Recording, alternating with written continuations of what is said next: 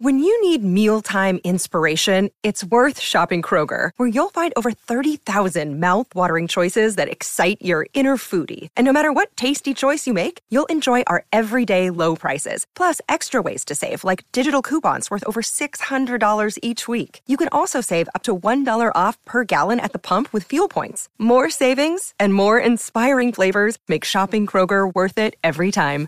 Kroger, fresh for everyone. Fuel restrictions apply.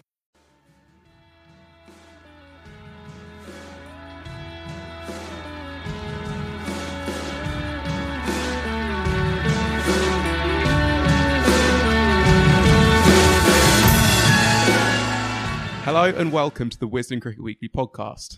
I'm your host, Ben Gardner, and this week I'm joined in the studio by Cam Ponsonby, Taha Hashim, and Phil Walker, back from his holiday today. How was it, Phil? Blimey, we're doing kind of knockabout chat. Yeah. Just to kick off. Why not? It was g- genuinely marvellous. Um, I, it was my anniversary, so I went went up north to Derbyshire, and then it culminated in Jim Wallace's wedding over the weekend. Um, obviously, uh, a Wisden stalwart these days, uh, and he did a did a lovely speech. Did Jim? Then his best men did a very cricket infused speech. Uh, but a, a good time was had by all. Taha joined us. He made the cut. Um, conspicuously, the only person from from this side of the business that made the cut. I was surprised at that. I, Um, I was invited, but someone had to man the man the desk. oh, I see. so, yeah. I, see. wasn't invited, just, She to, just for the record. But no, it's, it's been lovely. Thank you for asking. I have to say that the, the, the cricket thing I know has existed. It- It's been going on um, in the last week, uh, but you'll you'll find that I might be a little bit hazy on one or two details. Just a bit of pre warning for you. Well, I, I actually I clocked it as your anniversary because in the what the two home summers leading up to your wedding, Joe Root made zero Test hundreds at home, and since you've tied the knot, he's made six Test hundreds at home, with one following minutes after. He, he made one on my on my actual wedding day, didn't he? Yeah. Uh, last year against India, which was very good of him, I thought. Um, and I actually did a podcast on my wedding day from the venue, um, a rival podcast. Other podcasts, believe it or not, are available. And I did do that one on the, the final word with, with Collins et al. Yep. Um, but no, thank you for asking, Ben, genuinely. Uh, now let's crack on. Yeah, let's get on to well, we'll get on to some actual cricket in a second. First, we'll get on to people talking about cricket. Uh, the English Africa series starts this week, so we'll talk about who's winning the on and off field battles. Do the hundred, do the One Day Cup. We've got a bad news for international cricket section, which is basically a weekly feature now, and it's a bumper one this time. Uh, but let's start with England Africa and specifically South Africa. Uh, Phil, you've banned Bazball from the magazine, which coincidentally is what South Africa have also sort of reportedly done in their dressing room. Dean Elgar is telling everyone who'll listen, including WCM First, that he is absolutely not concerned by Bazball. He wants to make absolutely clear is not concerned about it. And Rick Nortje says when he's asked about it that it's like people talking another language. Uh, my question is, if this is basically a worthless concept that even McCullum and Rob Key don't like, why is it seeming to irk South Africa so much? It's odd to be scared of something that doesn't exist. It's it's good to see that there's a little bit of little bit of needle and and a little bit of buzz in the build up to a series, uh, because obviously you tend to get all that stuff with Australia, but you don't tend to get it too much with other with other. They're more decorous the build up to normal Test series outside of the Ashes, but South Africa fancy this, um, and under Elgar they have built uh, a particularly spiky uh, and unified cricket team. The, the whole notion of of of BB, whatever you want to call it, is obviously completely antithetical to Dean Elgar and the way that he understands cricket and the way that he wants to play cricket. Uh, and so it does fit that he will, on an ideological level, feel distinctly uncomfortable with this whole idea. But also, one of the reasons why this word will die out, and I'm sorry, darling, but it will go. It will die out eventually, and it will go quicker than we think, is because, as McCullum himself alluded to, it does kind of cheapen and kind of commodify in a very easy media sort of way what is actually a very interesting and daring and imaginative yet still authentic way of playing modern test cricket. Um, so I get where Elgar's coming from, and I like where Elgar's coming from, uh, and it give, gives a bit of extra spice to it because it's an ideological question. How do you win games of cricket? Well, this is this is what we'll see over the next next five weeks. We'll see two teams doing doing things in markedly different ways, uh, and one will come out of it emboldened, and the other one will come out of it slightly embarrassed. But uh, it's going to be one hell of a watch, come what may. It's kind of actually given the series a bit of build up.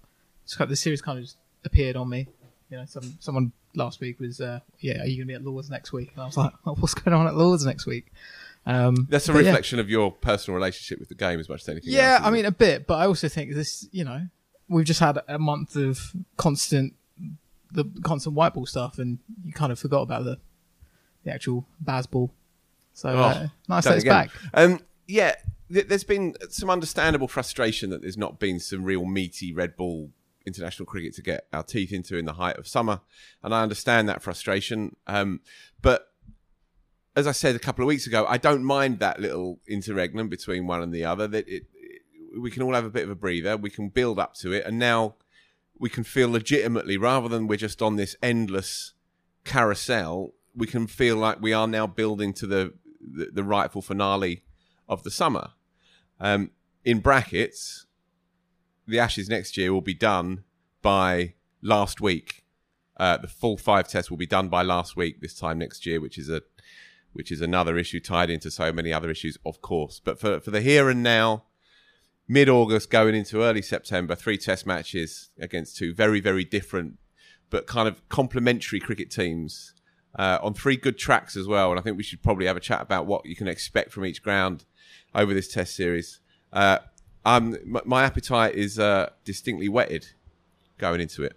The last thing, I mean, this might be the last time we say Bazball on the podcast, is that I have slightly limited sympathy for uh, Key and McCullum saying, "Oh, we don't like this term." People have come up with when they've also gone out and labelled Stuart Broad the Nighthawk. I think you can you either like silly terms or you don't, and uh, you can either say, "Oh, we're not doing anything new," or you can promote Stuart Broad to try and pinch it in a chase of 500 or whatever. Uh, I, don't, I don't know if they get to have it both ways, but uh, anyway, It is reductive, though, isn't it? Sure. Yeah. Yes. No. I mean, it doesn't. It doesn't. There- Capture, There's, there's one side kind of you know plumping up Stuart Broad's ever ever ever delightful plumage, and there's another thing reducing this whole ideology to, to one cute little Andrew Millerism who has a lot to answer for. I mean, long live Bazball. What, um, what, everything needs a name. It has to have a name. It is, yeah, sure, it's a bit reductive, but for the person who kind of tunes into the odd test match and it might follow the game through a scorecard, it, it comes across like, you know, let's just go out there and smash it. So it is fair to kind of call it, call it that, right? It's everything falling under one church. It's just rather than having a fancy name, it's two syllables called Bazball. Like that. That's it. Yes. Fair enough. Uh, it probably doesn't help South Africa's case that they got uh, New England did, let's say, by the Lions in a warm-up game last week. Uh, after conceding 433, the Lions responded with 672, with 90 odds for Dan Lawrence and Sam Billings and hundreds for Harry Brook and Ben Duckett. Before Ollie Robinson ran through the top order and Derbyshire's Sam Conners completed an innings win. Uh, Billings, the captain of that game, was in punch form afterwards. This was in response to Elgar's comments. Said, uh, "We've beaten an international team over four days by an innings in a manner of scoring 5.74 and over. You'd be pretty stupid to ignore that, if I'm honest. If that's not a wake up call, because we're not even the best 11. So it's up to them, really. But I think that's a pretty strong statement. It should be said that South Africa weren't full strength as well without Nortje, Ngidi, and Rabada. Although first choice spinner Keshav Maharaj did get an absolute pasting. No Going- harmer either, right? yeah, no harmer. Uh, going nearly eight and over. Maharaj did, uh, but yeah. So so they they wasn't the attack that we'll see next week, uh, and so it's kind of hard to work out how good they are. Cam, how how much of a challenge will they pose? Do you think? I kind of picture Dean Elgar as this guy who bemoans the fact that like the cane's not allowed in school anymore. It's old school, like hard nosed testosterone fu- fueled cricket versus England's kind of like kumbaya cricket, and we'll find out who wins at the end of it. I think South Africa are going to be really nervous about how Maharaj went, like England's B team. I think he went one for 168 of 22 overs, and that's loads. That's loads of runs. And uh, Phil made an excellent point earlier off air whether that helps or hinders kind of Simon Harmer's chances of of playing. Does it mean that Maharaj needs a bit of help to with a second spinner, or does it go actually spin's not the option to go with here, and we'll just stick with one? Yeah, let's get into South Africa's lineup. We'll, we'll do England in a bit, but South Africa's, I think the makeup of their team is more interesting because they haven't played in a little while. England's team is quite settled. There are a few questions about South Africa. Let's do Harmer first. Phil, would he play? Should he play? I think if they're feeling really daring, they will pick him. I think there's more chance that he plays at Old Trafford and possibly at the Oval, but certainly at Old Trafford than there is at Lords. Uh, the problem is that they do not have uh, an effective batting all rounder to fulfil that fifth fifth bowling role, and so they would. The, the, the composition of their team is complex, complex, and Harmer obviously is a titan of English cricket, English red ball cricket, and we all know that. And they will be wanting, you would imagine, to find a way to get him in there. But however you juggle that lineup, that mid to lower order, however you juggle it, you're lacking a little bit. You're either lacking a little bit in the bowling stocks, in the pace bowling stocks, if you play both spinners, and you're lacking undoubtedly in with with the kind of the, that mid to lower order. You need strength in depth there, especially against England, because England have a strong mid to lower order themselves, uh, and South Africa don't really have that option. They are looking at possibly playing Jansen, who is a bowling, not even a bowling all rounder. He's a, he's a bowler who, who who bats usefully. He's a six foot eight left arm seamer. Um, he's nowhere near a test number seven, and yet it's looking like if they were to get Harmer in, they may have to play him at seven, and they may play their keeper at six, play him at six, play play Jansen at seven. That is an incredibly long tail with Harmer then at eight. So they may play it safe, take Harmer out, bat uh, at eight, so you can play three seamers plus Maharaj. Maharaj will always play. He's their premier spinner, and he's done very well, by the way. He was smashed out of the, out of the attack in that game against the Lions, but he, he did well, not just away from home over the winter just gone, but he did okay in, in South Africa as well against Bangladesh. But he did very well, albeit on late summer South African pitches that turn a lot. But Maharaj plays come what may. My instinct is that Harmer won't play that they'll bat Jansen at eight, the keeper at seven, and bring in an extra batsman. That's my instinct um, because that's kind of the safer way of going. And and at Lords as well, with a bit of rain. I mean, we'll get a, a result, I'm pretty sure, but a bit of rain around, slightly more temperate than it's been up until now. Albeit the pitch will probably still be relatively dry. But my instinct is that if Harmer plays, he probably comes into the second test. From a spectacle perspective, I would like to see Harmer play. I would like to see them try and back themselves, find some form in the top six without having to worry too much about that that mid to lower order. Uh, but it's traditionally not really the, the, South African way to throw the cards in the air and, and hope that they land. Uh, but then, you know, maybe in, in, a three-test shootout against a team that's going to be coming at you hard and trying to hit trying to hit you hit you hard, uh, they might just think, all right, well, we'll we'll bring in a player of that kind of caliber. Harmer's never played a test match, obviously, in England. He's played seven test matches in his whole career across six years. Uh, and yet, he's a giant of the English game. So it will be really interesting to see what which way they decide to go. I think the context of Harmer playing is really appealing to us as like English cricket fans because he's such been such a giant of the domestic game to kind of give a bit of context to everything we've seen in the recent years where we go, okay, this guy's been ripping through the county game. No one can can play him how does he go against the kind of the best of best of English batters, basically. So that's something I think when I think say think to myself, I want him to play, is that that's not really for any tactical purposes, or do I necessarily think it's the best way for South Africa to go. It's because I'm interested. I'm interested totally. what happens. And, and and he is too, by the way. I mean, he, I've interviewed him a number of times, and he says, "Well, I think I'm the best finger spinner in the world, but how can I ever say that unless I've played 60 Test matches?"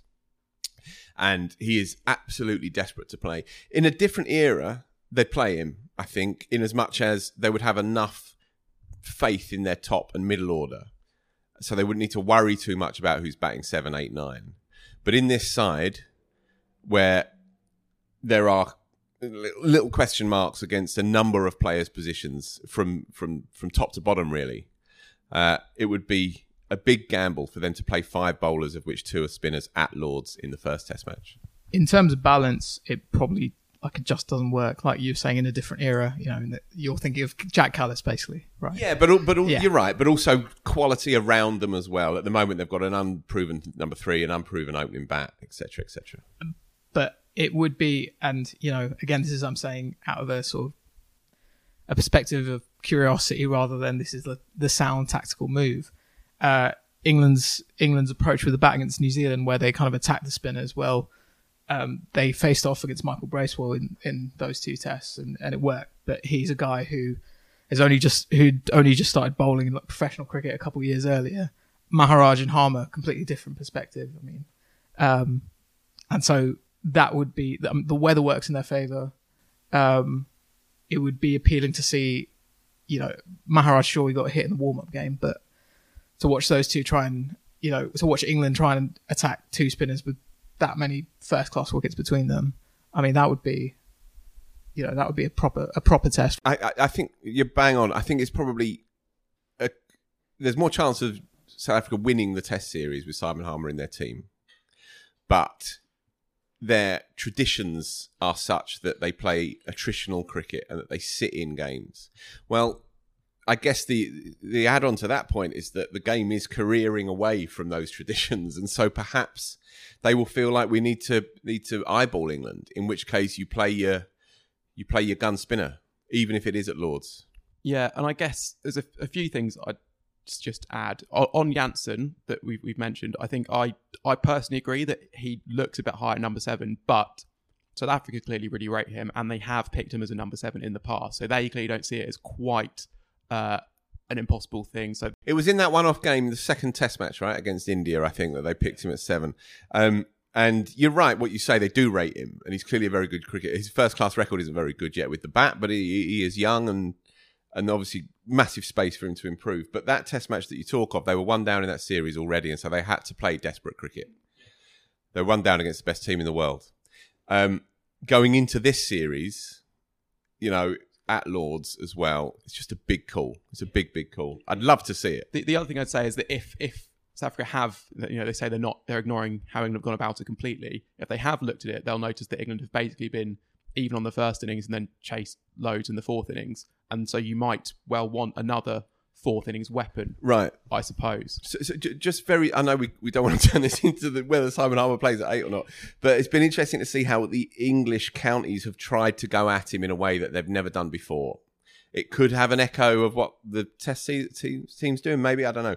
But they have tried to attack him. Hampshire tried to attack him, and they had a bit of success against them, even in the fourth innings. He got them in the end. Um, same with Surrey as well. Here, they went after Simon Harmer, Surrey. So this is a new approach to try and manage the unmanageable. Uh, if he were to play, as I say, England would go after him.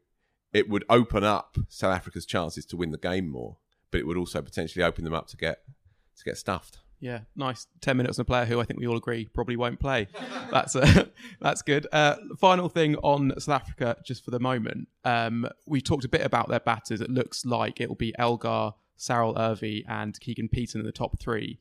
But Cam, you think there's a, probably a, a shootout for the four and five spots at the moment as it stands? So Firdose Moonda at um, Cricinfo, she's she's a South African correspondent, been reporting on it, and basically been saying it's four into two of Van der Dussen, Aidan Markram, Ryan Rickelton, and Khaya Zondo, um, and it just seems like it is one of those selections where there is South African kind of politics and history wrapped up in the selection. Um, Zondo has had a fantastic domestic season, scored a double century, averaged about 70. Um, he scored 80 against the Lions, and so he's really pressed his case. He was also the kind of catalyst for the SJN hearings. That's just been happening recently, um, and was a very public figure within that. And so now, in the aftermath of that, there's a feeling of okay, if this guy plays, it's South Africa moving forward in a more progressive way. But there also becomes the pressure of everything attached to that. Similarly, if it's flipped and he's not picked, um, is the idea of oh, South Africa going back on it and it has things not been learnt. Uh, she writes very well on it and far better than I can explain it briefly. Um, but it'll be it's both a kind of yeah fits fitting four into two and kind of all the political ramifications that thereby follow. Yeah, well summed up. Tricky one. Obviously, it's probably worth explaining to, to the listeners that South Africa have a requirement to select, on average, six non-white players across all of their formats across every 12-month period. So, if you see fewer than six at Lords, it doesn't. They're not going against their quota system or, or their requirements, but you have to. But you have they, the selectors. It's a terribly tricky job, and you have to manage this over the course of 12 months. Um, the, the the lad in question, he's 32 years old. And He doesn't have a particularly strong record if you look at it in bold stats. But you're right, he had a very very good winter just gone. Um, they they miss Bavuma, right? Bavuma would be a stick on at five. he doesn't make many hundreds, but he makes a lot of important runs, a lot of important contributions, and he's a, now a very key part of their management setup. So, missing him with injury for the whole series is a really big blow. Um, for what it's worth, Markram, I've always thought he's a good player, but he never seems to get any runs. Um, he always sets up nicely, always looks good. He looked okay in the one day as he made a couple of couple of scores. Uh, and Van der Dussen obviously did very well in the one day as he doesn't have much of a test record to speak of, but he always looks again like a pretty tidy player. So so it would be really, really interesting to see which way they go. I have a few concerns about Petersen at three. I thought he looked okay against India, but he's very, very wristy and he's very inexperienced in English conditions. He didn't do great at Durham when he came in and batted three there. He's good to watch. Um, and I'd like to be proved wrong because I really want to see a competitive series, but, but I have a few concerns about him at three. And just you, you, you quite like Ryan Rickelton as well, don't you, Phil? Well, I mean, he has a really good record uh, for Northants. He tore it up, average seventy five for Northants, and he keeps as well. But but they want to go with the keeper that they've brought in post de Kock, who and he's done okay. Um, Rickelton looks like a very good player to me, and maybe in the fullness of time he might end up being the keeper bat. But I think it's a bit early for him now. He'll probably miss out, especially as I think he got a first baller in the the Lions game. Uh, Bavuma is kind of the is the type of player who kind of suits the rhythms of kind of Test cricket in this country in terms of kind of recent years, where you're not getting both teams aren't putting up big scores, but it's kind of it comes down to sort of that kind of key middle order 70 or 80. He's a guy who still only has one test century, which is kind of hard to believe. Um, but he's kind of he's kind of the big loss. He's kind of the you know, despite the kind of bank of big scores, he's averaged I think close to 50 over the last couple of years. Um, and um, he was kind of what swayed it for me in terms of kind of when I was making a series prediction for, for the magazine a few weeks ago. Let's move on to England. And uh, I spoke to Mark Butcher about what this series could mean for a few of the individuals in the side. Hi, Butch. We recorded last week ahead of the England Lions game against South Africa when basically everyone sort of on the fringe on the test side, it looked like made runs. You had big runs for Lawrence, Billings, Brook, and Duckett. Obviously, none of those are going to really push to play in that first test. But the question I wanted to ask is how does that kind of like affect the mindset of, I mean, let's start with Zach Crawley, who we haven't talked about for at least two weeks in the podcast.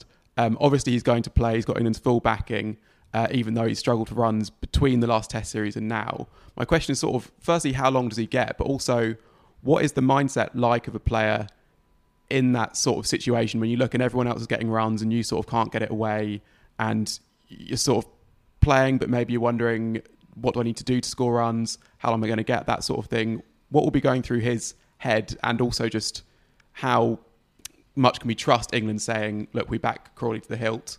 Uh, he plays no matter what," sort of thing. he needs to score some runs.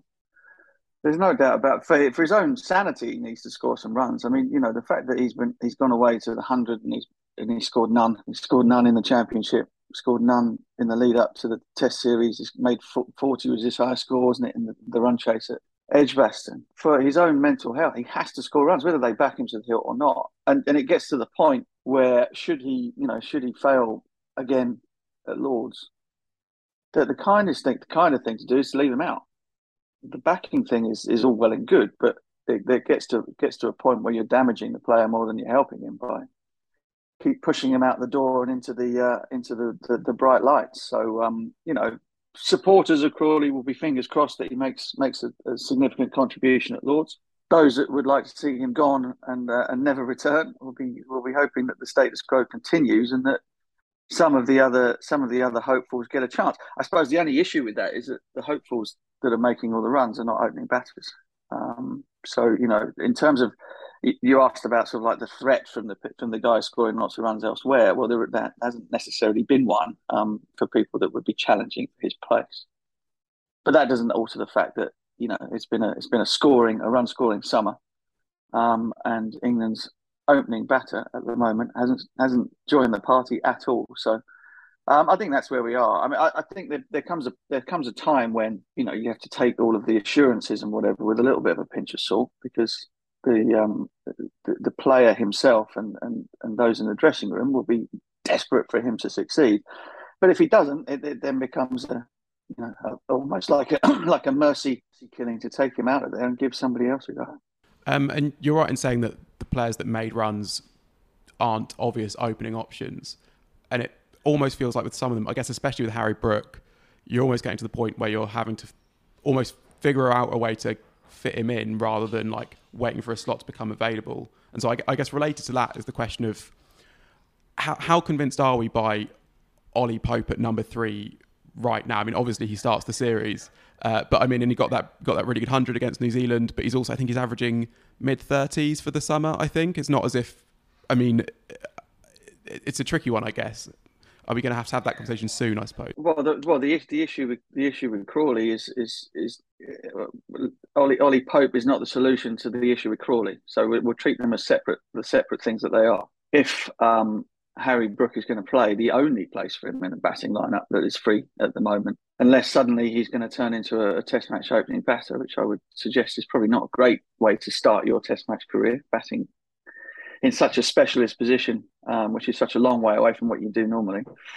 Um, and so it, it is the number three spot for sure. I mean, he's not going to bat four. That's Joe Root's position. He's not going to bat five. That's Jonny Bairstow's position, and he's not going to bat six because the captain's there. So um, that would again that would be the obvious the obvious spot. However, I suppose you I suppose you look at it and go, well, if they've given if they've given a bloke who hasn't made 100 this summer in Test match cricket, hasn't made 50 in Test match cricket, all of the assurances in the world that he's going to play, then you would imagine the same would apply to uh, to Ollie Pope. So at the moment, Brook, Brook is on the outside looking in and, and you know hoping for hoping for a change of heart around around something around the backing of the players that are playing, or you know, heaven forbid, an injury to somebody else, and, and then he comes and takes his chance because he's certainly ready for it. Mm-hmm. And then just on Pope himself, I mean, as far as selection goes, I agree. I think he probably gets the summer. But are, are, are you convinced, I guess, from a technical standpoint? I mean, and from everything else that he has the things for for Test match number three? Have we seen that this summer? Do you think? Um, no, not yet. No, but uh, but again, he, he, he made hundred batting there, in a, you know, out of out of position, somewhere that he never bats. So he's got he's got something, hasn't he? Um, and you know, there there is still there is still that sort of skittishness about about his play, particularly when he first gets to the crease, and um, you know. but if the um, if if the if the backing again the backing for him is the, is the same as it is for Crawley, then he's not in the position, as far as I'm concerned, yet whereby he needs to be withdrawn for his own for his own good. Yeah. You know, and we'll see, won't we? He gets another get another three Test matches here. Um, you know, high summer. We've had we've had blistering weather. The pitches should be decent. Although my fear is that when when we get lots of hot weather, and that that that might change over the course of this week. In fact, it looks almost certain to. That um, the balance between how much water is put in put into the surfaces, and then how much how much rolling is done, and whatever, and then then how the pitches come out after that um, is always a little bit of a worry. They they, they tend particularly after the um, the outfields have been sand based and whatever, they tend to turn out to be very crusty and, and, and therefore not necessarily that easy for batting on. You know, we talk about sort of the green the green ones and the nibblers and, and the things at the beginning of the season. We didn't see many of those. But then you get to the to the back end of the season where you think, well, the sun's been out, they should be great for batting, and the spinners should have a good time. The spinners will have a good time, I think. Simon Harmer's going to enjoy himself. Um, but then you also you also think that, that you know you might end up in a situation where the ball holds quite a bit and it becomes um, it becomes quite difficult to play your strokes freely. So, you know, fingers crossed that um, the, groundsman at Lords managed to uh, to navigate all of those different and difficult uh, variables and produce something that's uh, that's worthy of the occasion.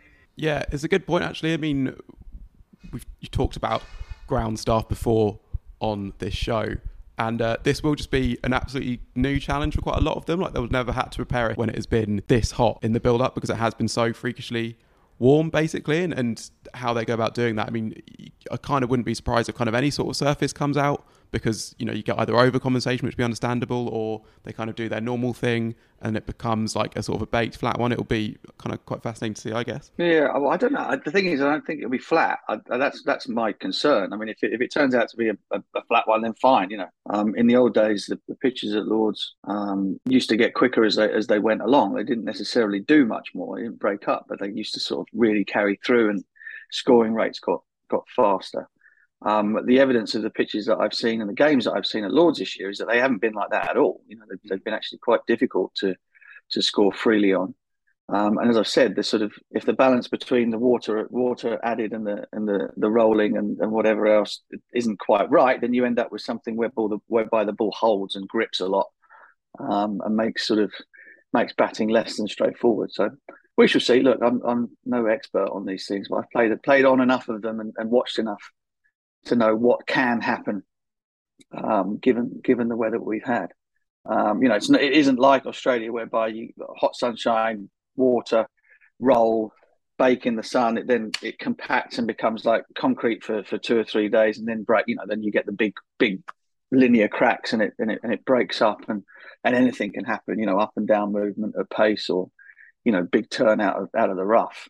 Um, ours ours don't react like that. It's not the soil is completely different, so it's a it's a different kettle of fish when we get hot weather. There were two bowlers in that Lions game who were in the Test squad who stood out. So Overton took five for in the first innings. I guess you'd be surprised if he leapfrogged anyone to get into that first Test eleven. But Ollie Robinson took a really important three for in the second innings. He bowled Dean Elgar the second ball of uh, of that innings. Um, Sam Billings was talking about how fit he seemed. Sam Billings was the Lions captain in that game, saying that he um, uh, you know, his fourth spell was as quick as his first spell. Uh, if England are fully convinced of his fitness, how close does he become to that to getting into that first choice test team, or do they give it one more game or two more games? Yeah, I, I, don't think I don't think he is that close to be honest with you, because I think he's he's a replacement for one of Anderson and Broad. Do you see what I mean? I don't think he's I don't think all three of them play. Mm. Um, you know, presuming that Stokes can play a relatively full part as a, as fourth seamer, Potts has done has done more than enough to warrant his place in the side. Anderson and Broad are both playing because they they've been they've been backed to do so by the by the management. I think that's absolutely right. Um, and and therefore he doesn't he doesn't quite make it in. And, and look, I mean, you kind of couldn't be a more English bowling lineup, could it? Really, whichever whichever one of the, the, the three seamers play plus Stokes um, you've got sort of mid mid to low eighties seam and swing bowlers, um, right arm, you know, uh, and and so, and that's not that's not selectors' fault anything like that. That's the, the fitness of the of the extreme pace guys that, that are knocking around. We none of them are able to get on the park, so they're very very fine bowlers, all four of them. But you do you do think to yourself, well, given whatever set of circumstances, losing the toss and a blistering hot day and um, a, a, flat deck, you're thinking, wow, it could be hard work. A lot of work for Jack Leach, regardless. I think um, over the course of uh, over, over, the course of this. But I think you know Robinson in the squad, he will make an appearance at some at some point because the, the conditions um, have a chance of being relatively brutal. Um, with or without the with or without the impending thunderstorms. I'm just I'm just curious how that's kind of happened, I guess, because it felt like the consensus was maybe towards the end of the Ashes series before the fitness and injury concerns Robinson really loom their head, that he was perhaps edging ahead of Broad in that queue. I mean, he played the first test ahead of him. Uh, he obviously had a much better record than Broad. Well, Broad was injured for a bit, but he had a brilliant record that first year. Broad has not set the world on fire. I mean, he's, he's not been awful by any means, but he's not set the world on fire since coming back into the team this summer. But you think he's he's still ahead of him, just kind of because he's Stuart Broad and because we know what you can do, sort of thing. Yeah, I think I think so. And again, you know, I go. I put an old record on of mine. I was so frustrated that, that neither, the, the, in particular, that Stuart didn't go to the West Indies, because as I said before, I, I think, I think they should have taken him and they should have played him, and that potentially that would have that he would have he would have retired if he'd have played if he'd gone there. The first two Test matches would have done for him. Hmm. Now he's he's you know he's back in the team. He he's a senior player. He kind of he, he deserves he does deserves the the, the pick. Um, and for now, he's in the team. That might not be the case by the time we get to, to the third Test match.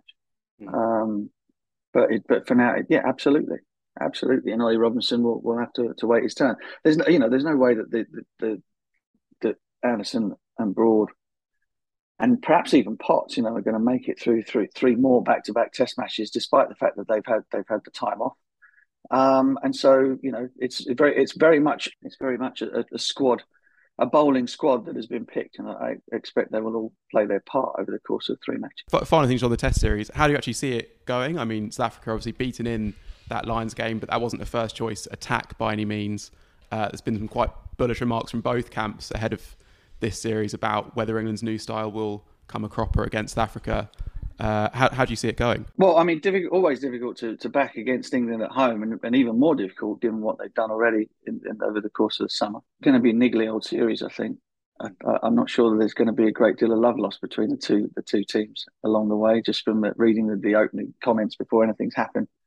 Um, and they always tend to be quite spicy in the South Africa series, um, particularly over here. So uh, I think that South Africa are going to be very, very tough. I think you know, watching somebody like Anrich Nortje, if Nortje and, and Jansen both end up in the in the team, that's a, a, huge, huge test for, for England's batters. And of course, Simon Harmer is a, is a, an addition, is is a, as a weapon that South Africa haven't really had in in the um, Test match teams, which is a, a high class spin bowler. Which is not to say that you know the the, the various people who've who've held the role as sort of um, South Africa's slow bowlers over the years haven't been good. It's just that this guy is a is a, proven wicket taker, and he brings a little bit of something extra. Um, I think to their to their to their lineup. So that's going to be really interesting. I, I'm I cannot tell you how much I'm looking forward to it. It's been great to great to be around sort of on, on the hundred and, and, watching all the white ball stuff. But having had a break, you know, having had enough time to sort of build up some anticipation ahead of another Test match series, it, it means that it's uh, very much looking forward to it, and I'd want the weather not to spoil it. and so, f- final thing. So just just before we started recording last week, the news broke that former international umpire Rudi Koertzen had passed away. A figure in so many moments in cricket's history. He was the umpire that knocked the bails off the end of 2005 Ashes. Loads more besides, a sort of, sort of legendary umpire in the game. You, would have played in games that he that he umpired in. Uh, what what are your memories of him? It's been just basically a universal outpouring of affection. It seems like. Yeah, yeah, he was just he was a terrific guy. I mean, what you want what you want from your umpires clearly first and foremost is they get decisions right, and he straddled the um, the uh, the pre and, and post DRS eras. But you also, you know, you also you need you need a little bit of humanity from them and a bit of a sense of humour. I think you know the, the, the very best umpires um, are those that are that see the players and see the game as as as things to be enjoyed. And yes, they they have to be in charge, but there was a way of being in charge, and I think he had exactly the right sort of balance between, you know, don't mess with me. This is you're you're on my turf, but also that you know this is great fun, and, and we can all see the funny side of a lot of things. And when and when umpires have that manner and demeanour about them, you kind of you forgive them their uh, their, their glitches um, uh, more readily than than those perhaps who are a little bit less welcoming to the uh, to the human side of the game. And, and off the field, he was a lot of fun too. You know, always, you know, to be found propping up the bar and he'd, he'd buy you a drink and, and you'd have a chat about the world and everything else. And he, he was just a really good guy, really nice fella. Um, and um, the legacy of the, the slow death, the long slow finger coming up will be, uh, I'm sure, copied around the place.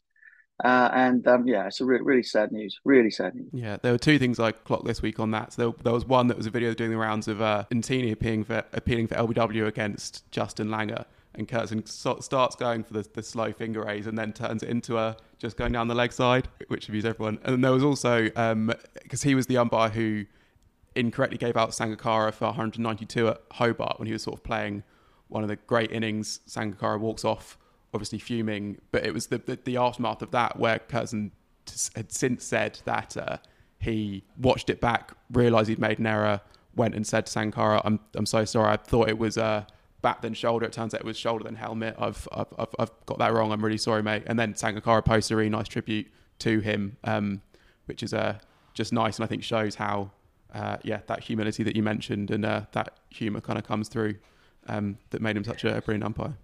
Yeah, great, and that, and that's it. You know, everybody we all make mistakes. Players, perhaps more than umpires. Well, not perhaps, definitely. and you know, it's there's nothing wrong with. I think it happened yesterday. Actually, I think Graham Lloyd, young Bumble, um, made an error with a, you know, he gave a wide to a ball that I think might have hit the bat or hit something on the way through, and kind of there was, you know, there was no flashpoint because he he thought, hang on, there was something not quite right there. He checked with his partner at square leg, which I wish umpires would do a lot more.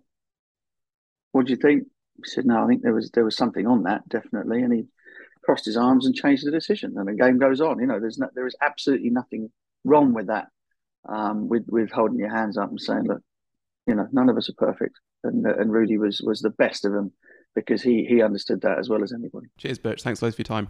Taha, Mark and I spoke about Crawley, who will obviously definitely open against Africa, but if you had to pick two players who would you predict will be opening for England in the first test in Pakistan this winter? Well, they've showed so much faith in the two guys up the top right now. I mean, I could still see them potentially opening in Pakistan. I know it kind of doesn't fit in with how it's been for the last few years, where it's just impossible to string together the same opening partnership for you know more than a couple of series. But they might they might just back them again more. Uh, Lees has obviously done pretty well. Crawley, the record doesn't look great. The the argument is sound not to pick him, and yet and yet in the last innings of that India Test, he suddenly looked he looked that player again, where he looked uh, like he was being disciplined, like he wasn't gonna, you know, he was he was watchful to begin with, and then as he's kind of seen off the new ball, then he started to play his shots, uh, and so he will continue to to give that sort of that sense of hope that yeah maybe there's an innings where where it all comes together again for him, um, and be, yeah simply because they've shown so much faith in them. Right now, I can still see them opening in Pakistan. I don't know what the pairing might be, but I'd like. I think Keaton Jennings is actually a lot closer than people realise. He got selected for the England Lions again. Uh, he's got a reputation for being an excellent player of spin. Um, when you're going over to Pakistan for three tests, I also think England really want to stick with the pair at the moment. And if Safe Crawley fails for another three test matches, I don't think they're ready for like another long term relationship with an opener. I don't think they know who they want that to be. There's a lot of people competing for it, but there's no one which is standing out as the obvious next cab of the rank. And so if you can have Keaton Jennings as like a, a stopgap kind of fling, uh, I think that works for all parties involved. With the Jennings thing, um, obviously he has this reputation of playing really well in the subcontinent. I mean, the numbers stack up, but I think people also need to note that Pakistan is a very different place to, to India and Sri Lanka. Um, spin really didn't play much of a role in the series against Australia. It was all about um, quicks and quicks with reverse swing at high pace, and that will be the kind of the key challenge. He, he, he gave a good interview to you for the, the current issue of the magazine, in which he outlined a few of the technical changes, advancements that he's he's introduced to his game. Um, he he says there's a lot better rhythm to his game. He'd become very mechanical in his early iterations as a Test match player. Uh, and wasn't able to adjust to the late swinging delivery, albeit one or two of them were absolute jaffers. I mean, he got stitched up by a Bumrah with one of those all-time breakbacks into his inside knee, the inside of his knee. Uh, I think he's a different player now. He, he's he hit triple hundred, didn't he? He's he's, he's hit a double hundred as well in recent times. He's a he's a good player and he's a he's a good bloke.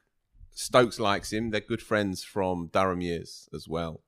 I wouldn't be surprised if he's in the squad at least for Pakistan, regardless of how these two go. And and he can play shots. He's kind of actually people don't talk about it enough, but he is he's, he's a very good white ball player. I was actually kind of surprised that he's not you know been anywhere close to a hundred deal or anything like that. But um, I, I, I would just add on the idea that you you're now undroppable.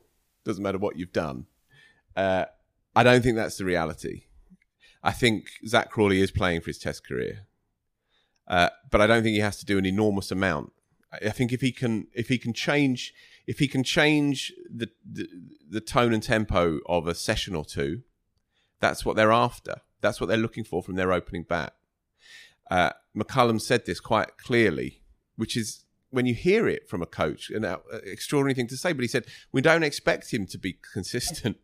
That's not really why he's there. He's not out there to sort of churn and suffocate a bowling attack he's out there to change a game over an hour or two. Now, I'm not saying that his 45 or 40 something in the chase against India was the defining knock of that of that chase by any means, but it did illustrate what they're after from him. He also did it in the first Test match of the summer as well. Now, two forties clearly don't make a career, uh, and if he continues to pockmark the odd suggestion of being a player with blobs and binary scores, then your time will be up. And it doesn't matter how you know liberal and open and and cosseted you are within that within that new setup. You've got to go in the end. So he is playing for his career, but as I say, I don't think he needs to do anything dramatic to be to be kept in there. Uh, answer to your question, I I actually think that for what it's worth, I think that Crawley has more of a more longevity as a Test cricketer than than Alex Lees does, personally. Um, uh, I can see them both playing in, in Pakistan. I can see neither of them playing in Pakistan. I think we've got to get away from this idea that it's this closed shop and a, and a buddy network. You know, it doesn't matter how, how good how good or otherwise you are, you'll always be in that side. I don't think it's going to play out like that. You actually didn't answer the question, but that's fine. James, James, James, James Vince, I can see I can see featuring somewhere in the top three for the England cricket team again. Um, and I can absolutely see Jennings in those conditions getting getting the nod. I don't think there are any other obvious opening bat candidates. Hasib Hamid, we talked about, not yet. Not not against the real quicks in Pakistan, but but come the start of next summer, you never know. He's done very well. it was interesting that Duckett batted at number five in that Lions game because he bats three for Notts. He's got a really, really good record over the last few years. Actually, he's got one of the highest first class averages in the country, and he also does play with that tempo that they like, and is clearly just an improved player as well. Uh, so I don't know if they see him as an opening option, considering he came in the middle order. Then It's a, it's a good question that because I looked at that order and I saw that Lawrence was at three. Lawrence obviously batted three for England against India once, but he's not a three by tradition. Uh, maybe it's simply a hierarchy thing that they thought Lawrence, you're the last man out of the team, so we'll put you in the gun position at three, or maybe. They, they think if there is a way for that lad to get back into the side, then it possibly is in the in the three slot. You know, either side of well, with possibly Pope coming down in due course, down into four or five, you know, as, as he moves through through his career, or maybe it was just see who you got on the morning of the game and, and stick him in there. Um, Duck, Duckett's an interesting name to throw into the mix, though, and again, obviously he's got experience of playing subcontinent cricket as well as a Test player, so we shall see. on the complete sort of flip side to that, I mean, Sibley obviously got picked in this Lions squad. Um, he struggled in that, you know, when they went to Sri Lanka and India, he struggled obviously. Um, but when you look at that first test in India, I think he got about 80 something on there, and that was a pitch where that might be more akin to what you might see in Pakistan, where it's it is just a proper road. It, it would re, it, it would require yeah it would require a a real uh, about turn though wouldn't it with their their ideology to go back to a player who for all his developments technically in the last 12 months in, with regards to Sibley he is still a, an old fashioned accumulator of an opener and while we can think that there's absolute value in it and England may yet think there's value in it there's been scant evidence that that's how they want their openers to play But he, I'm just saying this because he got picked in the Lions squad, so there must be still some sort of kind of thinking there that he he could be a part of it. People will say, "Why haven't we mentioned Rory Burns?" That people will say that he's he, he started the season quite slowly. I thought for Surrey, but he's he's he made a couple of scores in red ball cricket. Latterly, looked okay. Looked a bit scratchy here and there still, but you know what you're going to get with him. Personally, I think if they're going to go, if they're going to change their opening pair, then they will live a little, and I think they'll look at somebody else. I want from each of you one area where the series will be won and lost, and a scoreline prediction. Phil, I think England will win the series 2 1. I'm even leaning to a 3 0, actually, but I put it 2 1 uh, before, and I'll stick to that. The one coming from a, like a spectacular blowout, one session where it all goes horribly to pot and they can't cling it back somehow. You know, you can't keep doing it. You can't keep pulling rabbits out of the hat. So I think the one will come with with a kind of hilarious collapse one afternoon. Um, but I think England's middle order against South Africa's middle order will will win the day. I think there'll be top order wickets on both sides. Uh, I think both teams will be looking at seventy for four at one or two times in the in across the the series. But I think England at five six seven they're strong. I think Stokes is due. Stokes will have a big series with the bat is my prediction, and I think South Africa's middle order, mid to late order, mid to lower order is is as we've said.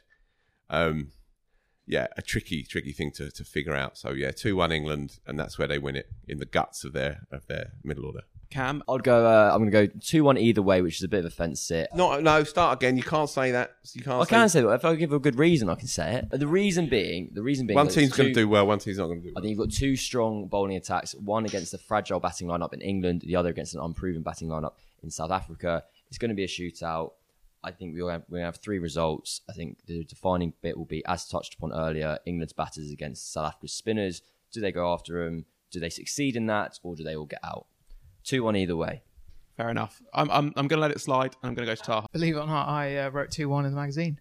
Uh, South Africa's batting lineup still just lacks a bit of stability. Quinton de Kock still replaceable. He'll be you know playing in the hundred instead. Um, uh, pace of Nortje Rabada. Uh, what the New Zealand Test series missed, what New Zealand missed was someone bowling in the excess of 90 miles an hour. I think from the numbers I got after the first two tests from CricViz, Matt Henry was who's kind of, but on average he was the quickest, and he was must have been bowling sort of kind of high 80s. No one was pushing 90 miles, and going beyond 90 miles an hour, uh, which is what Nortje will do. Uh, he's not played Test cricket for a while, so I'm quite excited to see him back.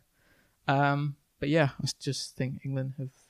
I think they'll lose a test just because They've got to at some point. they've got to at some point. Yeah. Right, let's do our bad news international cricket section, which is basically a weekly thing now. Trent Boult has been released from his New Zealand central contract, so he's not retired, but will be available significantly less. And he has specified that the reason why he's doing it is, at least in part, to play more domestic cricket, which means franchise T20 cricket essentially, which is entirely fair enough from his point of view. Uh, I mean, we don't know if he's played his last test, but we don't know that he definitely hasn't. Uh, Phil, you and I were both at Headingley to see that incredible new ball spell. Less less Trent Boult is a is a bad thing for the international game, isn't it? Unquestionably. Uh, I'd forgotten about that spell. It was one of the, the great spells. Clean bowled three three England players. I think for the first time in about 100 years anyone had done it uh, in, in first three wickets to fall in an opening spell. Uh, yeah, look, this is the this, this is the way that it's been for a while. But if you ignore his age, 33, and if, you can sideline what he's done as an international career now for the best part of what eight, nine, ten years, which gives him the moral authority to walk away. If you ignore that, he's still a top, top class international cricketer. This is not an international cricketer who is waning, one who has given all that he has and can't really give any more in terms of quality, in terms of match affecting quality. He's not there. He's far from there. And so it's a, it's a, it's a real loss if we have seen the last of him as a New Zealand cricketer, undoubtedly. Uh, he's also a lovely bloke who's given everything he's got to the cause. It, and if you're a fast bowler in particular, then you look at those last two or three years of your of your time, and it would take a particularly selfless, uh, almost martyr-like figure to to not be tempted by by the ever increasing, expanding circus that, that passes for, for white ball franchise cricket.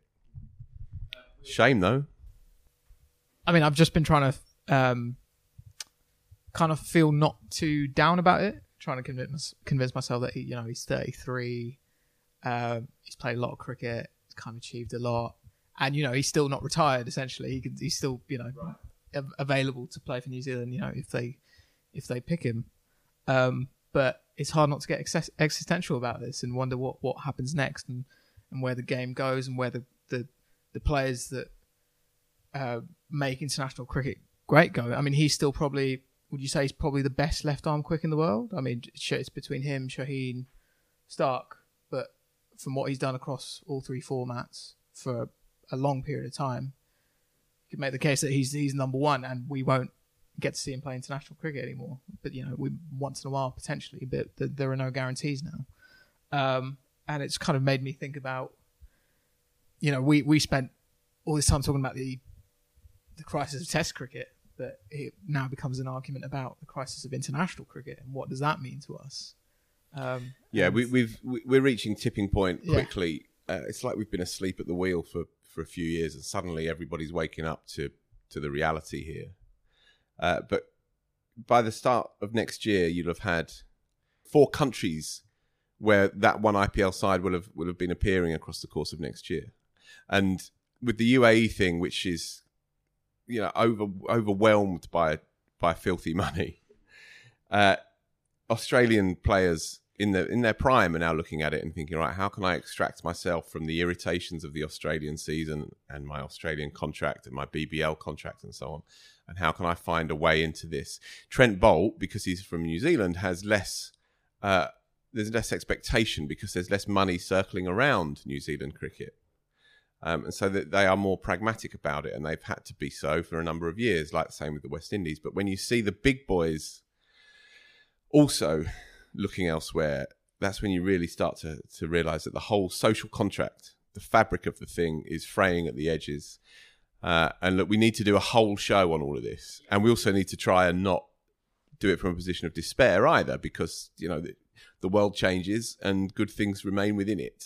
Uh, but yeah, it's an interesting time to say the least uh, when when we look at the, the carve up of the international game and what's left of it. Yeah. So on that UAE league, it seems like David Warner, who had uh, been reported that he was considering playing and missing the Big Bash, uh, it seems like that is now not going to happen. But Chris Lynn, uh, who is, if anything, more of a star of the Big Bash than David Warner is, even if he's not got the same international pulling power, uh, he is signed up, I think, in a draft list, but he is yet to receive an NOC from Cricket Australia, and I think they might be reluctant to give him one, and that might be a story that could run and run. Uh, on, on that, so that's the UAE T20 League and South Africa T20 League.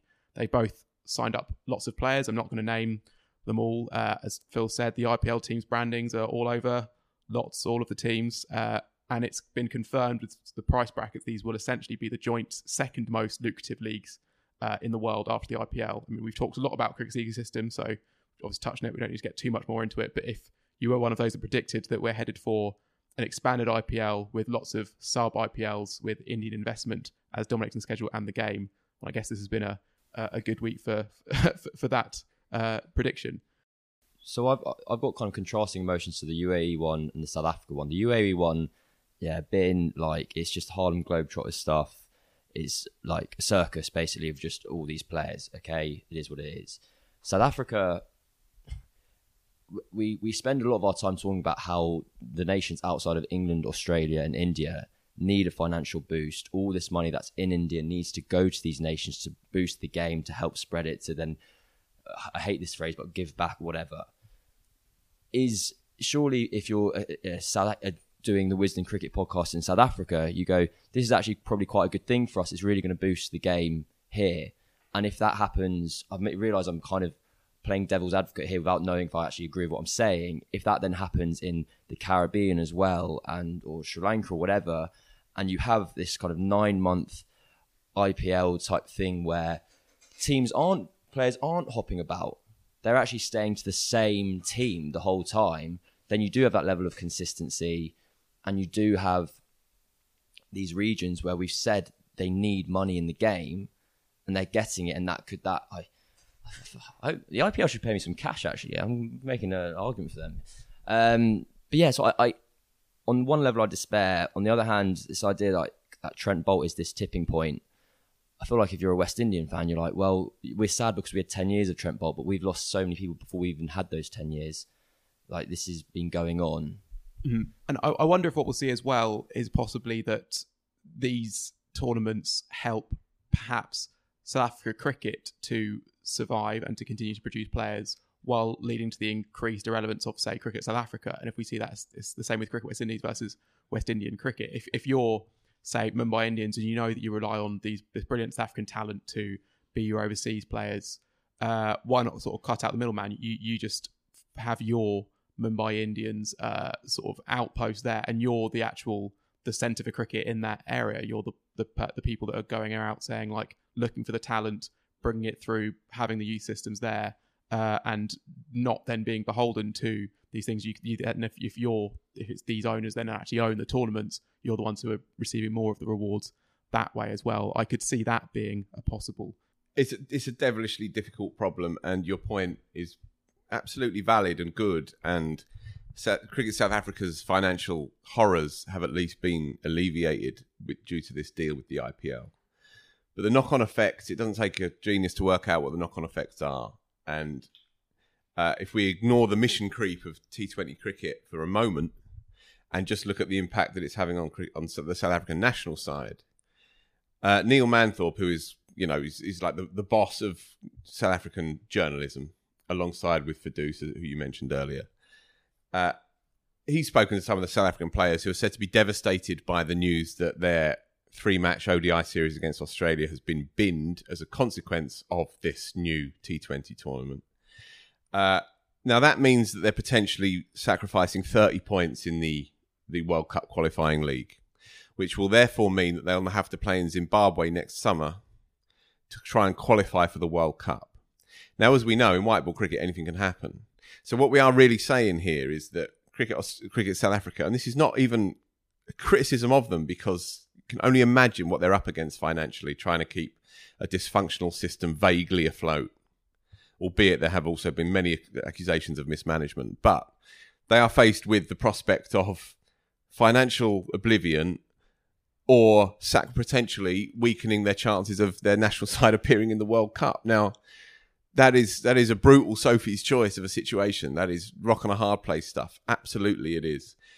Uh, but it still chills the bones when you think about the knock-on ramifications of, of, of this change. A change which now means that if you are an established Mumbai Indian player, then you'll be playing now for five months straight away.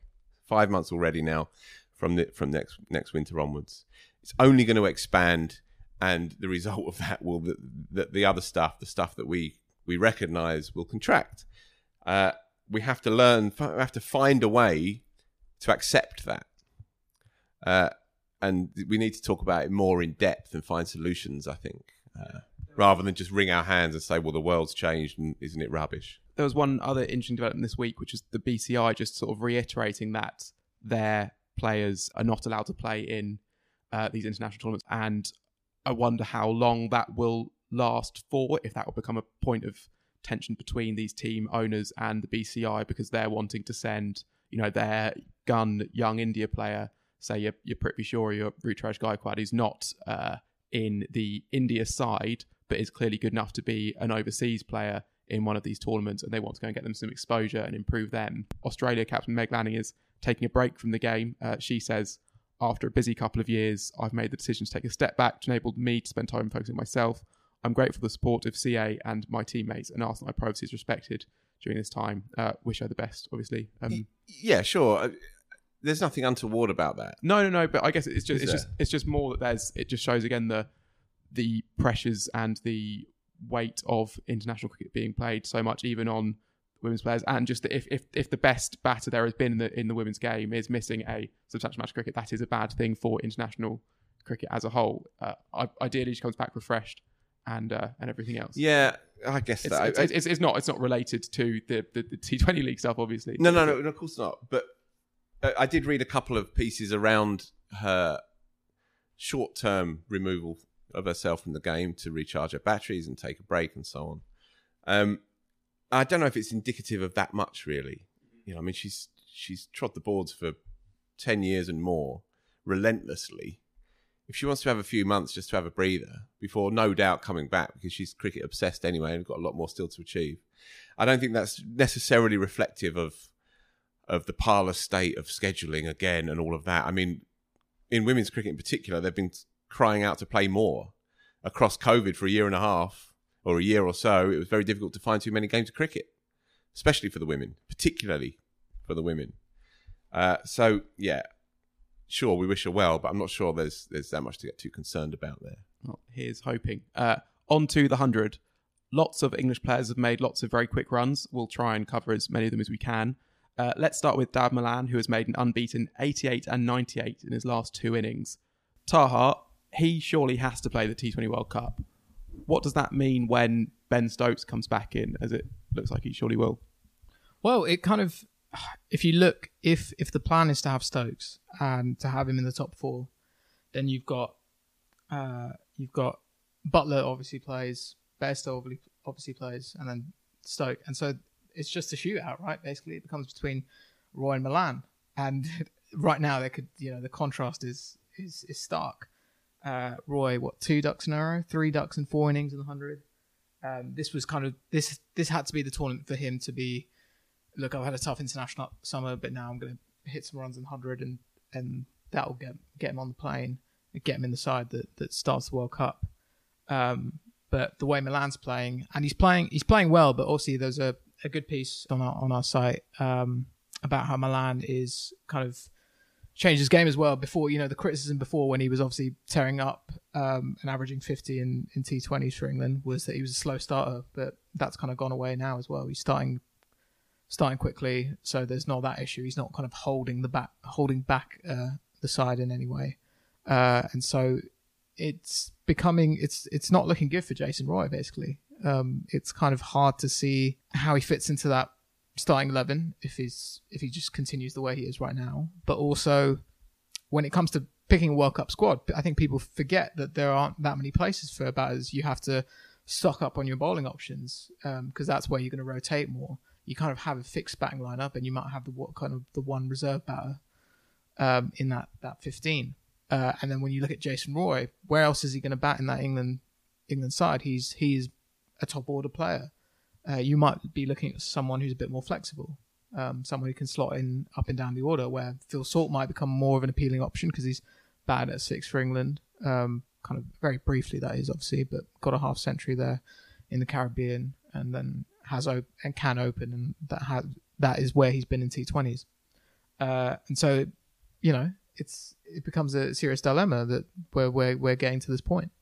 Uh, the obviously upside is for for Roy's perspective is still those seven games of Pakistan, and whether they take him there, they have someone else that they have in mind as who can replace him, or obviously I've just talked what that kind of first choice top four could look like, where they try out both things and, see what happens basically, uh, and then make the call about the, the, the final the final squad.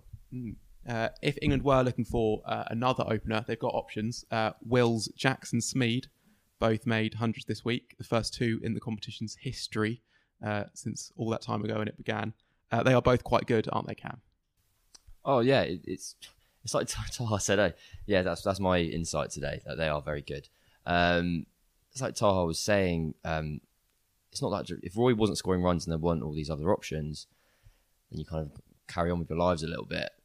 But there aren't very many places, and it is another kind of kind of three into one situation. Uh, I think one of the biggest problems Roy has at the moment is, is he is he cares about getting out in a T- T20 game. I remember speaking to a player before and being like, "Do you care when you get out in a 2020 match?" And he was like, well, "Kind of, but not really, because you, you can't. Like, you're going to play loads of them, and you're going to get out. That's the whole point in taking all these risks."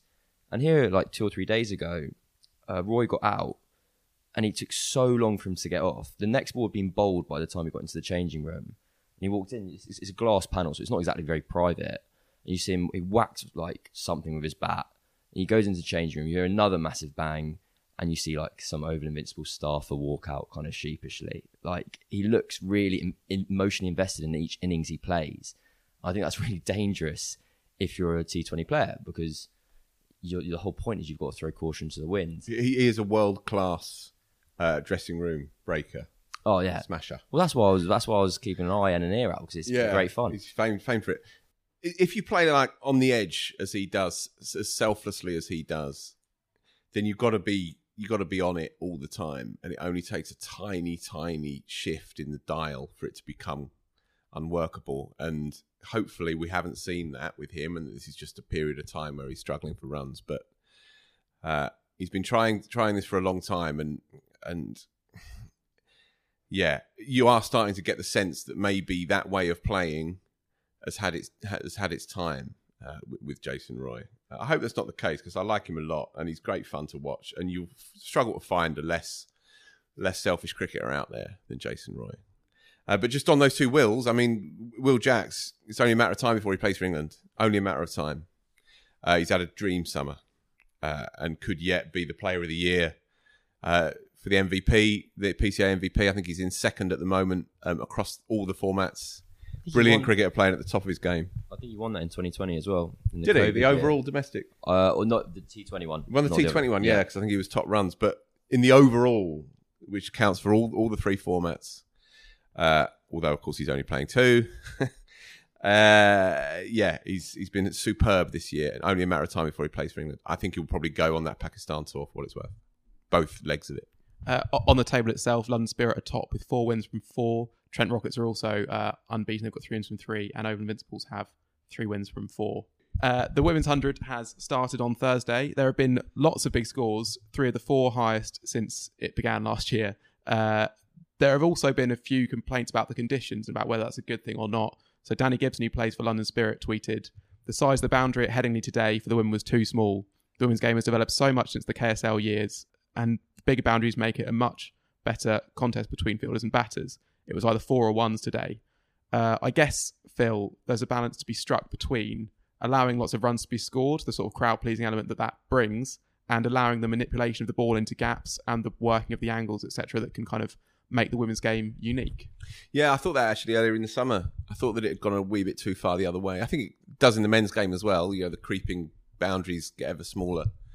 Uh, and I think we, we do have to be mindful of that in, across both formats, both both gendered formats. I think there's, especially in the women's game, there's so much more going on than brute power, and I think that needs to maybe be be respected a little bit more. You know, not everyone's turning up to see see you know another four, and another six. There's there's more to the game than that. Uh, what one thing that I picked out from the women's hundred was uh, Oval Invincibles dropping their captain and Wisden Cricket of the Year, Dane Van Niekerk, yesterday. Uh, they do have an amazing array of overseas options. So Yeah, they, they what dro- a team. They dropped her for her wife, Marizanne Kapp. So uh, Suzie Bates captained instead, and they've also got Shabnim Ismail in there as well. Cam, you've been to a lot of hundred this past week. Can you pick out one thing that's caught your eye? Uh, I quite enjoyed the reaction uh, to M- Marcus Stoinis got out to Mohammed Hasnain and basically inferred that he was chucking it on his way off.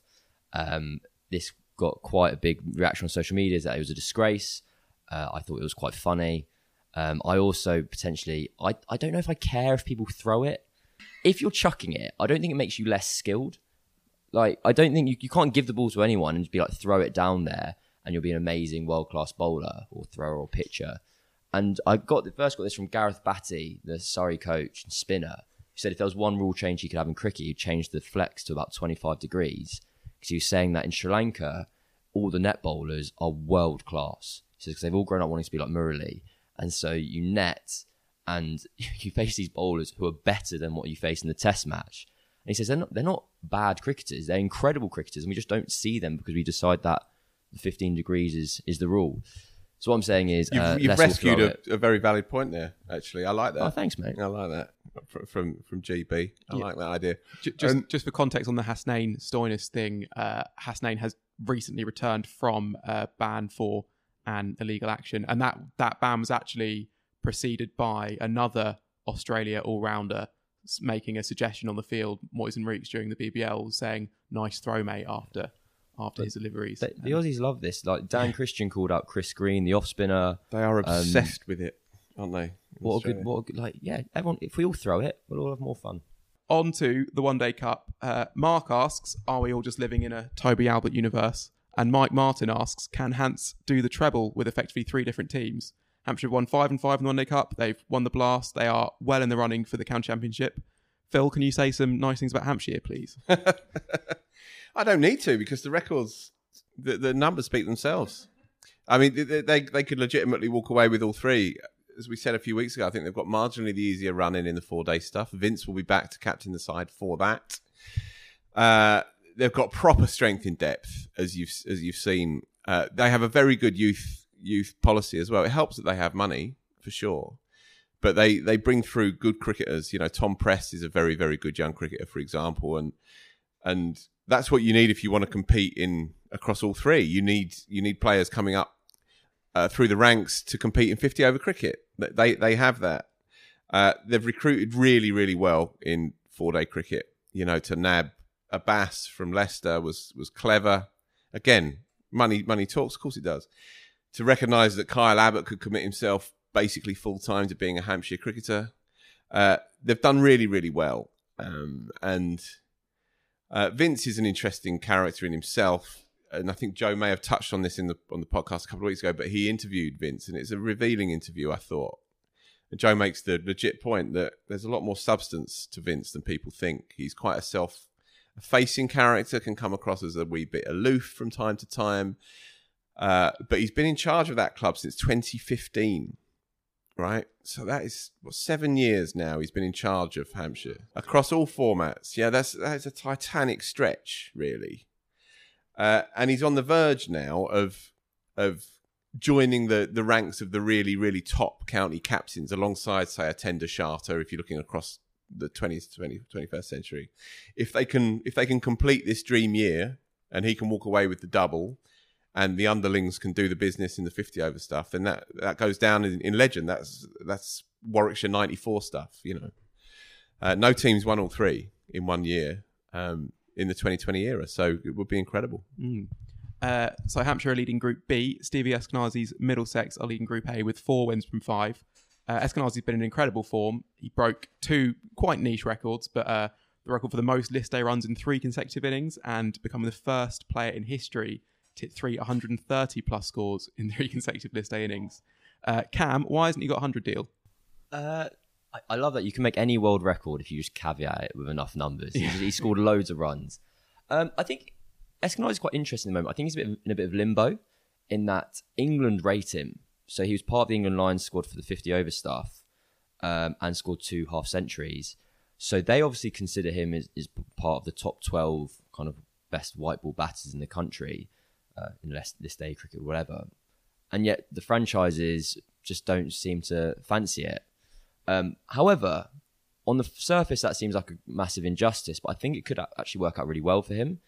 Come next year when there's a World Cup and England are looking for people who might need to have a slot in the middle order, and if no one's played the format for four years and you've got a bloke who's averaging 100 in the in the competition as this weird anomaly, he could be. I don't even think. I don't think it'd be fair to call him a bolter. He's obviously in their plans. He's performed when he was there.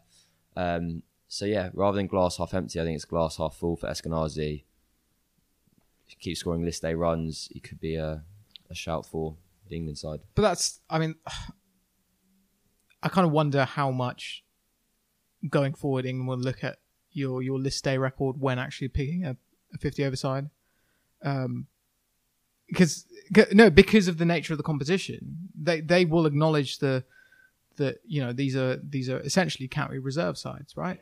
Um, and so you, I think you will they will still kind of look at T20 records, hundred records, and and and build from there For sure. Um, but still there's just there's a weight of runs that goes along with that and the kind of rhythm of the formats. Like no matter who's bowling at you, if you're scoring, uh, if you if you're the first person ever to score three consecutive scores more than 130, uh, you're obviously doing something right. I guess the case is you have to put an in- extraordinary case forward, basically, right? Which is what he was doing. I think if you're somewhat just averaging 40, 50 in the, in this kind of Royal London One Day Cup, I don't think that's Yeah. really gonna No, get you get you into that side. Cheteshwar Pujara is also good. Uh, he made a new list A best of 174 for Sussex and is very close to pushing his List A average above those of Virat Kohli and Babar Azam. So we'll be keeping a close eye on that. Uh, and to quickly round up the rest of world cricket this week, uh, Shakib Al Hasan has been named Bangladesh captain for the T20 World Cup, which is nice for him. And Ireland are currently 2 1 up in a T20I series against Afghanistan. Tar, you, it's fair to say they've had a decent time of it without getting results over the line. What what have you made of them T20 World Cup hopes, that sort of thing? They've been cut. They've been they they keep pushing teams, and they've played what New Zealand, uh, South Africa, um, and kind of given them scares, but they just haven't had that kind of ability to get it over the line. And now they're playing Afghanistan. That you know, these are two sides that kind of in my head you think they play each other all the time, but they actually haven't over the last couple of years. It's usually the the, the case is you look at Ireland and um, you look for Paul Stirling see if he gets runs, but he's not really been getting too many uh, this year. So you know, Lorcan Tucker's doing doing all right. Um, well, Harry Tector looks a good player, um, and what scored a couple of hundreds against New Zealand. Yeah, 200, yeah, and quick runs against India as well. But uh, I mean, the, the the story that is kind of uh, that I'm quite enjoying is sort of George Dockrell, who has been around for yonks. You know, came through as a left arm spinner who got rid of Tendulkar at the World Cup, and now is just this guy who just smashes it at number five, number six, or kind of just in that lower middle order in a in a T20. Um, doesn't really bowl, um, and and now is going to probably head to the T20 World Cup and be a pretty, you know, Ireland's finisher. Hmm. Well, good stuff. That's all we've got time for this week. Uh, so thanks for listening. And if you enjoyed what you've heard, please leave us a nice, maybe even five star review on the app of your choice.